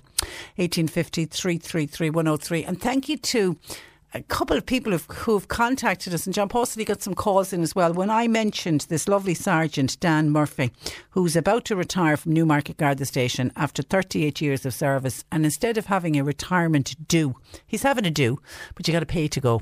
He's having a fundraising night for Cancer Connect, and I just thought it was what an honourable, generous thing to do. And what a good guy this man sounds like, because he's a volunteer driver with Cancer Connect as well. Anyway, some people know Sergeant Dan Murphy. I want to recognise how good he is. Phyllis in Dunmanway says, A long and a happy retirement uh, is my sincerest wish for Sergeant Dan Murphy that you mentioned earlier, Patricia. He is an absolute gentleman. But congratulations also to his lovely wife, Mary. Behind every good man, there's always a good good woman, and Mary is that. Good luck to the Murphy family and Patricia. Yes, Dan will be busier than ever, and what a wonderful thing to do for his retirement, says Phyllis in Dunmanway. Yeah, I think it is as well. And I don't know if I've ever heard of anybody. Maybe others have done it in the past. I, I don't know. I think it's a terrific thing to do. Well done. And there was a couple of other texts in saying similar nice things, uh, saying good luck to Sergeant Dan Murphy. What a terrific idea. Wouldn't it be a lovely gesture, says this texter if a few businesses or a garage got to, got together and donated a minibus to Cancer Connect because the this fundraiser that they're having in the Highland in Newmarket now it's to go towards Cancer Connect but what their the long term goal is that perhaps they could purchase a car or a minibus which would take the cancer patients to and from the hospitals, which which would be great. So that's kind of the long term uh, goal. And when I mentioned Cancer Connect, hi Patricia, Cancer Connect and all of their volunteers, they deserve medals for all that they do. Without those wonderful people, I don't know how I would have got through this last year. They, along with ARC House, have been and continue to be a godsend to me. God bless them all. Well done, well done. They're, they're a wonderful, wonderful. They're a terrific charity. They really are. It is time to do this, and it's by text.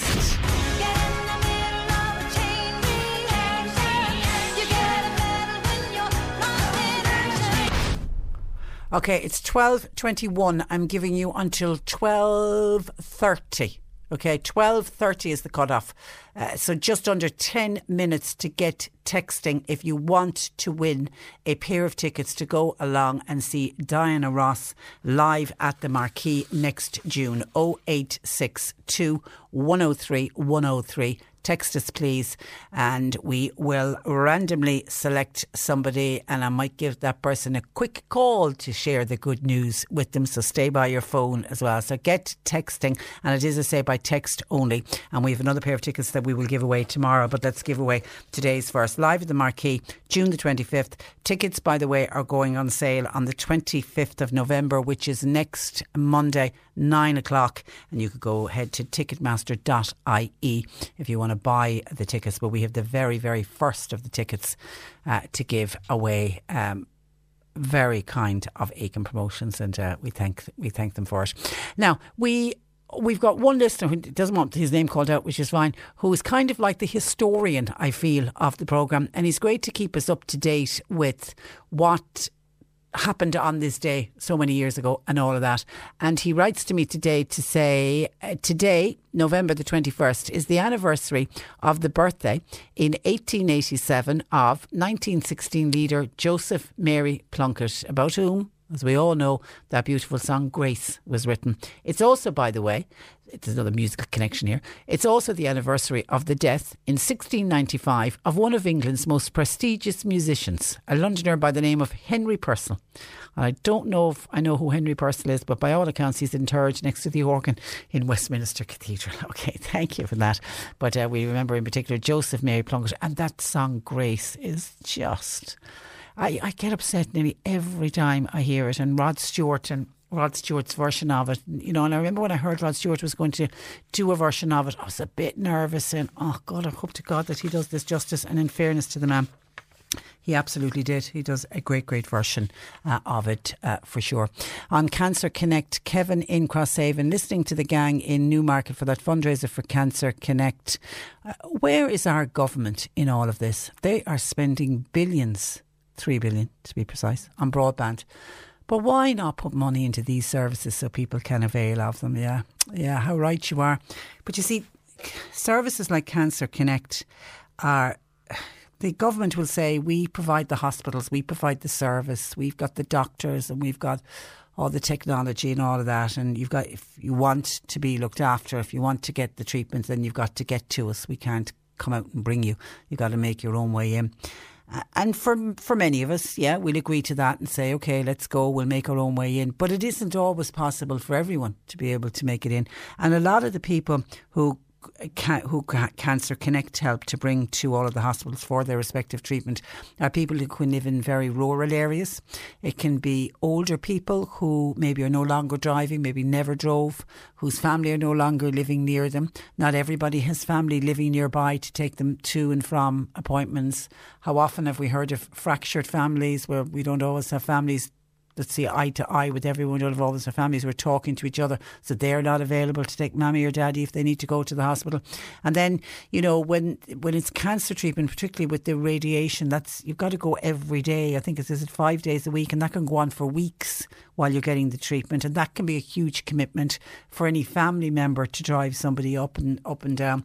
And that's where these terrific volunteers come in and they just give up of their time and they do it. They turn up at the door, they pick up the patient, and great friendships, I imagine, are formed as well. I know there's buses, some buses operation. I know there's great solidarity between other cancer patients in helping each other as well. It is it is terrific. So anything we can do to support Cancer Connect, I'm always first out of the traps to say, yeah, send me in the details. Only too happy uh, to mention it. But Kieran in Crosshaven is right. If we lived in an ideal world, we would have Cancer Connects all over the country and they would be funded by the state. But unfortunately, that's not the way it is. And we rely, as we do for many, many different areas of our life in this country, we rely on volunteers. And long may volunteerism continue because it is the backbone of this country. It really is. People do the most incredible work as volunteers, and many of them do it quietly. You'll never get to hear about the great work that they are doing, and that's what makes this country great. It, it really does. 1850 333 103. James, I've noticed from, uh, I have noticed from a semi state body and a medical practice that calls are coming up as unknown as people generally won't answer these calls. So, naturally, because of all the scams, people aren't answering now unknown numbers.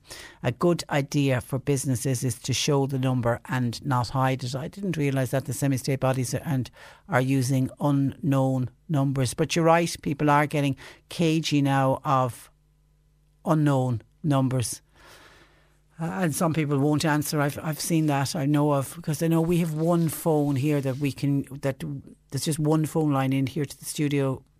Well, out in the in the office with John Paul, that comes up as an unknown number, and John Paul says he needs to have one if he wants to ring somebody from unknown number. But sometimes, if you ring from that, people you are that you're trying to get through to won't answer because there, there are some people are nervous about unknown numbers. And we're not saying that all unknown numbers are scam calls because of course they're not. 1850 333 103 we have about three minutes. I'm looking at the clock in front of me. Three minutes left on this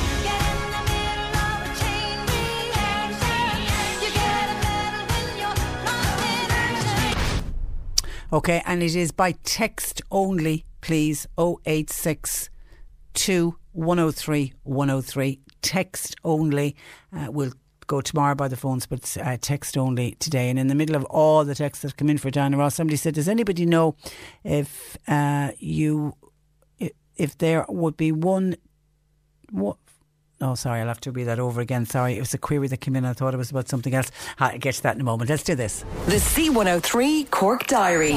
With Cork County Council, supporting businesses, supporting communities, serving Cork. Visit corkcoco.ie. North Cork Stroke Group uh, are holding a meeting tonight. Oh, it's not tonight, I say this afternoon between 2 and 4. Neuropsychologist Marcia Ward and stroke survivor Lucy Martin will address the meeting between 2 and 4 today in the Gilbert Centre in Mallow. All are welcome. Co-Action are holding their annual pre-Christmas food and craft fair at the West Lodge Hotel in Bantry this evening between 5 and 7. All the usual stalls will be there, together with some new ones and some fabulous raffle prizes. Raffle tickets are currently on sale from Co-Action Committee members, and the craft fair is one of Co-Action's biggest fundraisers, so your support gratefully appreciated. The next Kildare Lotto draw that's on this evening in Walsh's Bar. Jackpot tonight, €3,800. Euro. Gael in Muskerry in Blarney. They're holding an open evening for parents. That's on tonight between half six and half eight. And the Patrician Academy are presenting Back to the 80s. It's in St Patrick's Boys National uh, School. It is on Wednesday the 11th and Thursday the 12th of December.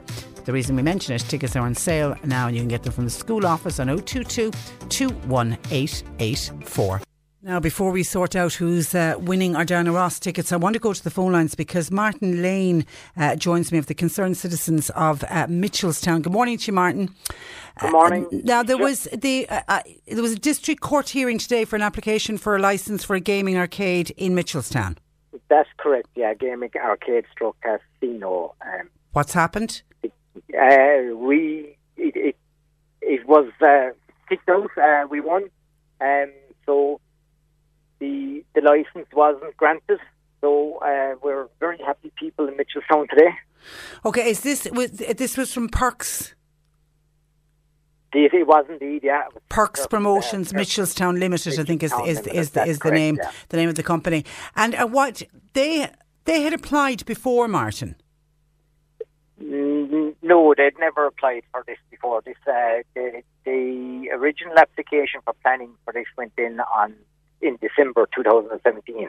Okay. Um, 34 odd years ago, uh, there was planning went in by a different um, uh, company altogether, and the local people in Mitchelstown, through the help of local solicitor John Brooks, got the the the got the Gaming and Lottery Act re- rescinded for Mitchelstown that time. And what happened this time is that there was a challenge to that uh, act, whether it was ever put in place, but the judge fell down on the part of Cork County Council and our good selves today, saying that yes, the you know, as far as he was concerned, the Game and Lottery Act for rescinded and it was not in his jurisdiction to grant the license. Yeah, because we were always of the belief that the because of the bylaws and what happened back in the early 80s, it would mean in effect that no further gaming license would ever be handed out in Mitchelstown. Wasn't that the belief? Yeah, that yeah. was the belief. And Yeah, that's yeah. now been held up in court. It has been held up in court here today back in Mallow, yeah. Okay, and people were very concerned about this, Martin, in Mitchelstown? There was an awful lot of concern in Mitchelstown about it because, uh, Tricia, the, we already have um, three major bookmakers planted on our main street in Mitchelstown. Uh, the last thing that the town needed was a, a casino as well. Um, it's like a, a gentleman said to me two weeks ago, he says, Martin, he says, I had a pain in my tooth the other day and I rang a dentist and it was taking me two to three weeks to get an appointment. And yes, you can go and have a bet anywhere in this town at any time. You know? That's, yeah, yeah, yeah. I, I, that's unfortunate. That it really, really is uh, unfortunate. Okay, so happy, happy group of people, particularly the concerned citizens of Mitchelstown. Yes, delighted and delighted for all the up and coming children that I have myself. That uh, they they won't have this branded uh, casino in in their faces every time their mother or father bring them down to the town shopping. And anyone who's been battling addic- has battled addiction of with course, yeah, gambling those- will know those- will know how. poor people as well. Okay. yeah. All right, Martin. Listen, thank you for that, and thanks uh, for for joining us this afternoon. Thank you very much, Patricia. Bye Bye-bye. bye, I'm a happy man there, Martin Lane, chairman of the Concerned Citizens of uh, Mitchelstown. Now you can stop texting us, please, on our Diana Ross uh, tickets.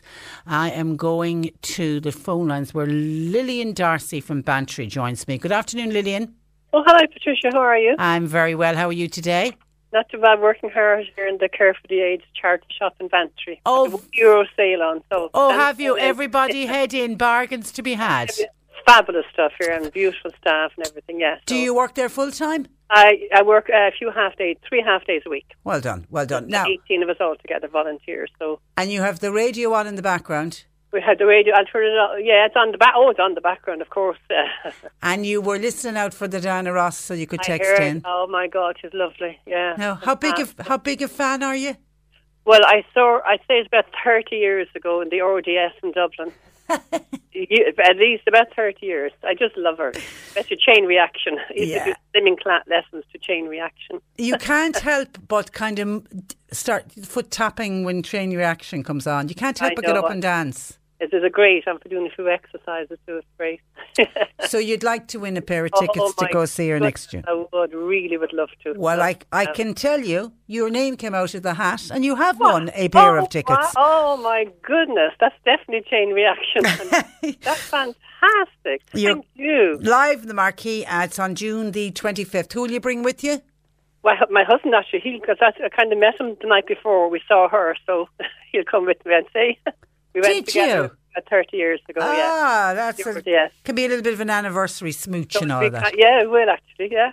Well, listen, enjoy it. We'll be in contact with you about the prize. Thank you And so uh, much. we'll let you get back Thank to work. you. You're working. No problem. Congratulations. Thank you very much. Bye bye. There's a. There's a lady, as Lillian Darcy from, from Bantry, and hi to everybody, the care of the aged charity shop in Bantry, which is a big Euro sale on. On a bag of bargain, head down there. Uh, hi to the gang uh, there who are working hard. Those Diana Ross tickets, they go on sale next Monday morning. They've very Aiken very kindly given us the first of the tickets uh, before they officially go on sale next Monday morning from 9 a.m. Ticketmaster.ie, and we have one final pair to give away tomorrow for the legend that is Diana Ross, and she is bringing her top of the world tour to live at the Marquee next June. So stick around for that tomorrow, please. Your chance to win. 1850 333 103. And thank you. Huge, can I say, some absolutely massive reaction to Diana Ross. She seems to have a really, really huge, huge number of fans. And I have a funny feeling over the next four weeks, we are going to get a big reaction to a competition that we are kicking off next Monday morning. We are giving away in total 5,000 euro worth of shopping vouchers. We have split them up into 10 prizes. Oh, sorry, it runs over two weeks. We split them up into 10 prizes. So, what we're saying is that C103, we've got your Christmas covered. You could win a 500 euro all for one voucher. You can spend it all on yourself, or you can pass it around and share it out with family and uh, friends. You can just go off on a great big festive shopping spree. From next Monday, what do you need to do? You need to listen in at 9, at 2, and at 5 each day. And Christmas bells will ring. They'll ring at 9, they'll ring at 2, and then they'll ring at 5. You have to count the Christmas bells. So there's going to be a different number of Christmas bells every day. So you count them at 9, make a note of it. Count them at 2, make a note of it. Count them at 5, add the three numbers together. You've got your bells for the day, and then we'll let you know what you have to do to text or to WhatsApp in for your chance to uh, win. And remember, download the C103 app to your phone now to make sure, in case you're out on the move, that you'll be able to listen in at 9, 2, and 5, and you'll be able to listen no matter where you are. That is C103's Christmas Covered with Dennis and Mary Ryan with the new 2020 C5 Aircross. It's arrived, it's open seven days. See Ryans.ie. 1850 333 103. Jane Pickett, our resident vet, is joining us live in studio. If you have a pet question, get it in, please. You can ring John Paul at 1850 333 103 or you can text or WhatsApp to 0862 103 103. Ag fáil amach cuid denna nithe is fearlín. Seo é trúr C103 ar Kirkig. Buníoch an Cork Public Museum i Bork Big Garrett sa bblion 8íag a had a cuaig. Únta spéisiúil i gúine álinn don gaiir. Legan an muséum seo béim ar an dócht a bhain le Corcaig mar bhile meán íiseach, agus thorad a ann go dáthas ar heile déanaí i docholtí a duna chart ar alle an bhaile Tá déantáin ann chomá ón Égypt orsa agus ón réig. Tíir sir ar an star ag an Public Museum agus buin soltas caé agus na racanna áile a háid an láharsa ar bhruach na lí. Nukta cuid denna nithe is fearí Gorkig C103. This is the Cork Today replay on C103. And Jane Pickett of the Island Wood Veterinary Hospital in Newmarket, part of the Millstreet Veterinary Group, is in studio. Good afternoon to you, Jane. Hi there. And you are very welcome. Anyone with questions, get them in, please, 1850 333 103, or you can text or WhatsApp 0862 103 103. Let me go straight to Derek, who was on to say his Labrador, 15 year old Labrador, has gotten very tired. Oh. And is limping. Would you have any idea why? Is it just down to old age? Mm, I suppose in part it can be. A 15 year old Labrador is, is doing very well. Um, I might say to get to that age and be still motoring around, that's really great. It's a sign of a, a well cared for dog, as it were.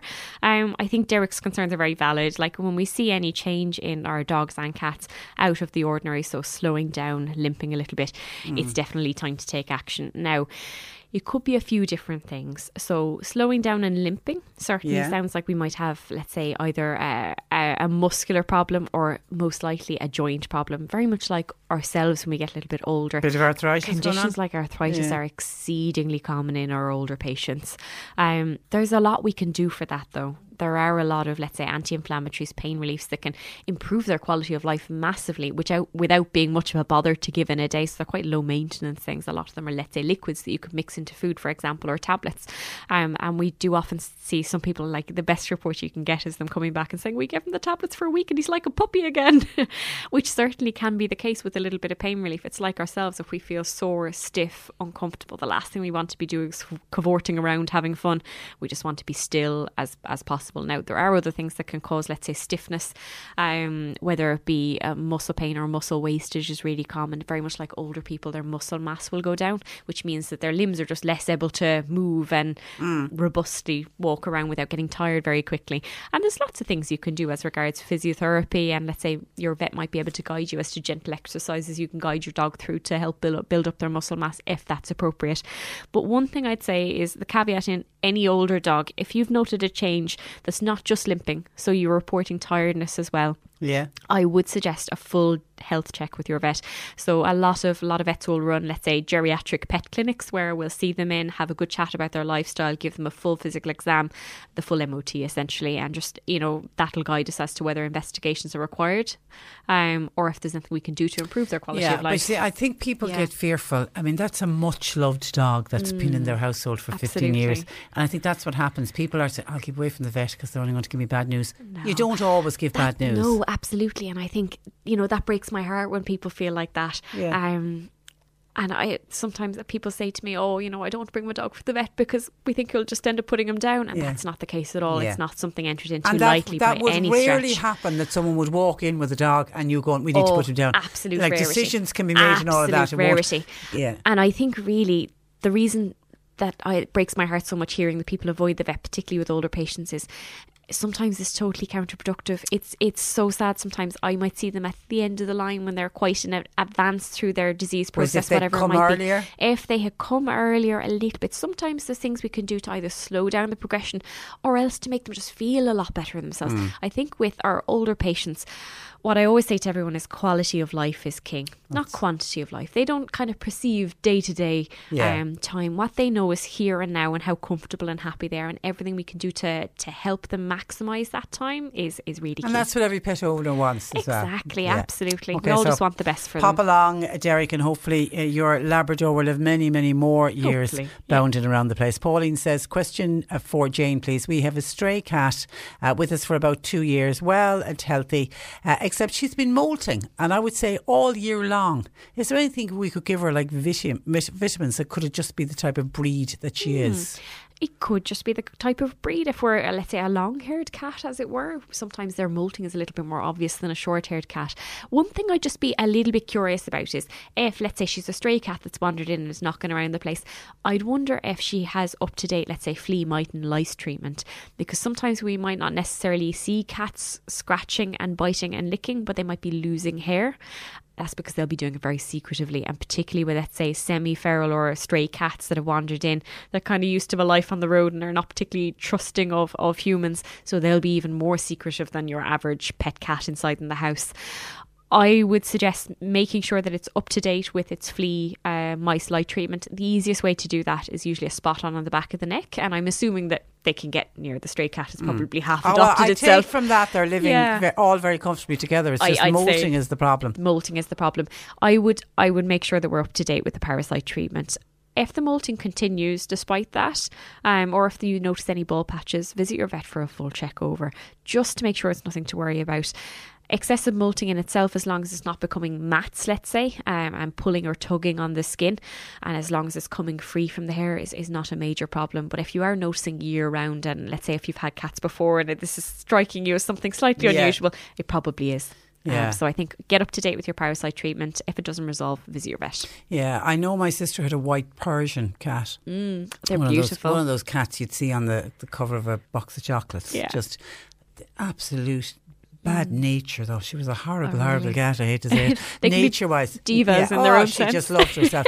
but she used to shed like mad. Yeah. I mean, she took an awful lot of grooming. I mean, well, that, that's another good grooming. point. Is that if if this cat is part of the family, as it were, very comfortable Yeah. being handled, um, to avoid the hair going all Groom over like your mad, house, yeah. groom And yeah. cats love it. They really do. It's just like being Absolutely cuddled. love it, yeah. They- find, they really speak love to it. your um, speak to your local vet or your local groomer, and Yeah. they'll be able to guide you as to what Because it be it can be annoying if you're bringing pet hairs everywhere. I can, I, Yeah. Mm-hmm. I, I, I feel your pain on that.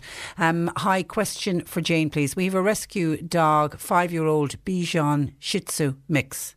Adored Lovely. by all in the family. We have him two years now. How can we stop him barking at cars when they pass our house or drive around the back of our house? He jumps off on the back of the couches and just non-stop barking.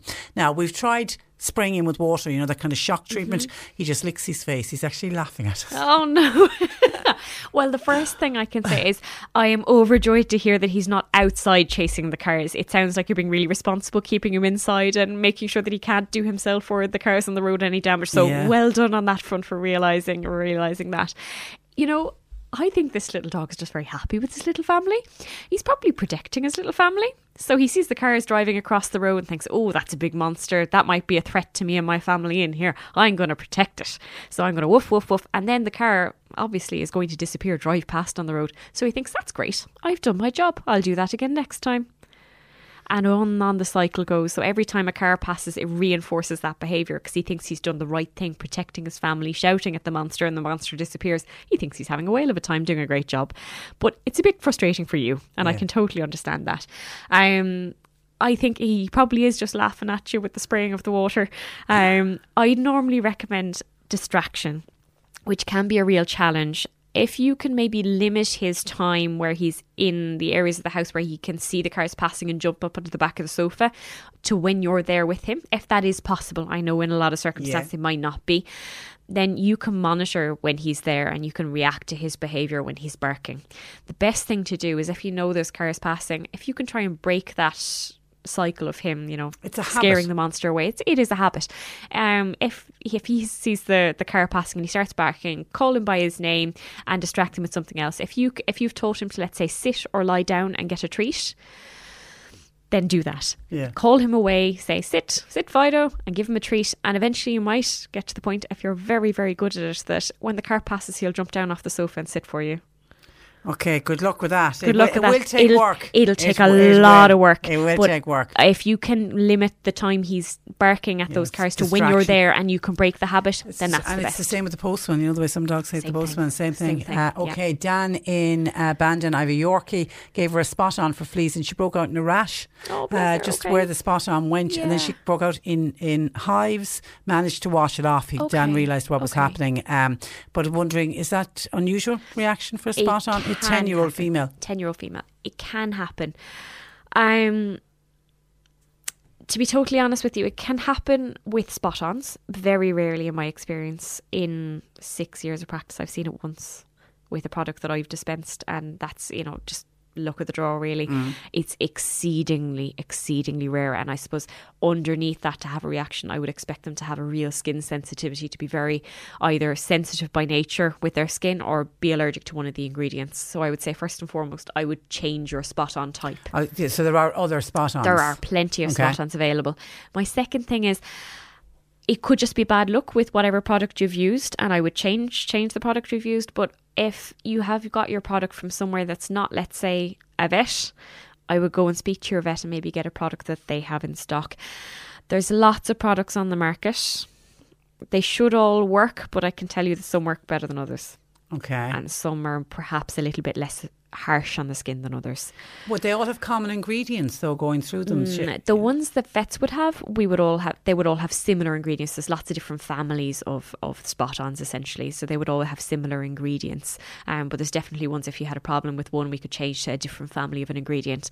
Ones that are available elsewhere, it can be all sorts that's in them, and sometimes they'll know. work, sometimes they won't. Yeah, Um, yeah. but I suppose the products that we would have as vets, we would be very experienced with using. It, like for for example, with myself in my practice, I would have two or three products that I would use the whole time, and I know them like the back of my hand. Um, and I would be very experienced in knowing what would be suitable for what pet. And bad luck can happen to anyone, but I think you're much better in a situation of speaking to your local vet about what they're experienced with using, what they feel would be appropriate for See, your anyone pet. can get a local uh, um, an allergic reaction. It's kind of the same They with can, humans. yeah. isn't it? You, can, just be, unlucky. You yeah. can just be unlucky, in which case your vet will be able to guide you as to a different product to use. Just But to it, but it wouldn't else. turn you off spot ons because spot ons are the best.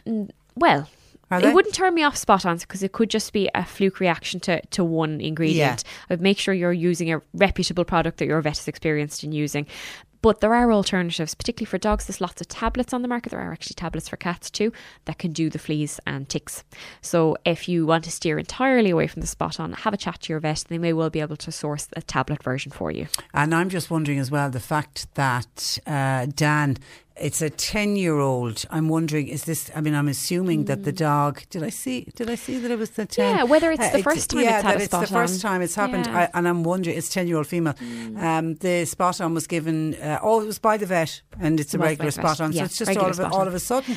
If it's all of a sudden, it's a little bit unusual if Yeah. it's the same product they've always used. Used, if there's yeah. been a bit of a change, it might just be like we say, bad luck, and we've been a little bit sensitive to Check an back with the vet for sure. Yeah, absolutely. Okay, we'll leave it there. Thank you for that, um, Jane. As always, a mine of information. We'll chat again next week. That is Jane Pickett of the Islandwood Veterinary Hospital in Newmarket, part of the Millstreet Veterinary Group. That's where I leave you for today. My thanks to John Paul McNamara for producing. Nick Richards is with you for the afternoon, and we are back with you tomorrow at 10. Every Friday, we're counting down to the weekend. The weekend. By turning up the feel good. C103's Feel Good Friday brings you six hours of feel good greatest hits. Join Nick Richards from 1 and Martina O'Donoghue from 4. As we get you weekend ready. Weekend ready. Tur- tur- tur- tur- turning up the feel good for Cork. For Cork. Every Friday from 1. Feel Good Friday. Only on C103.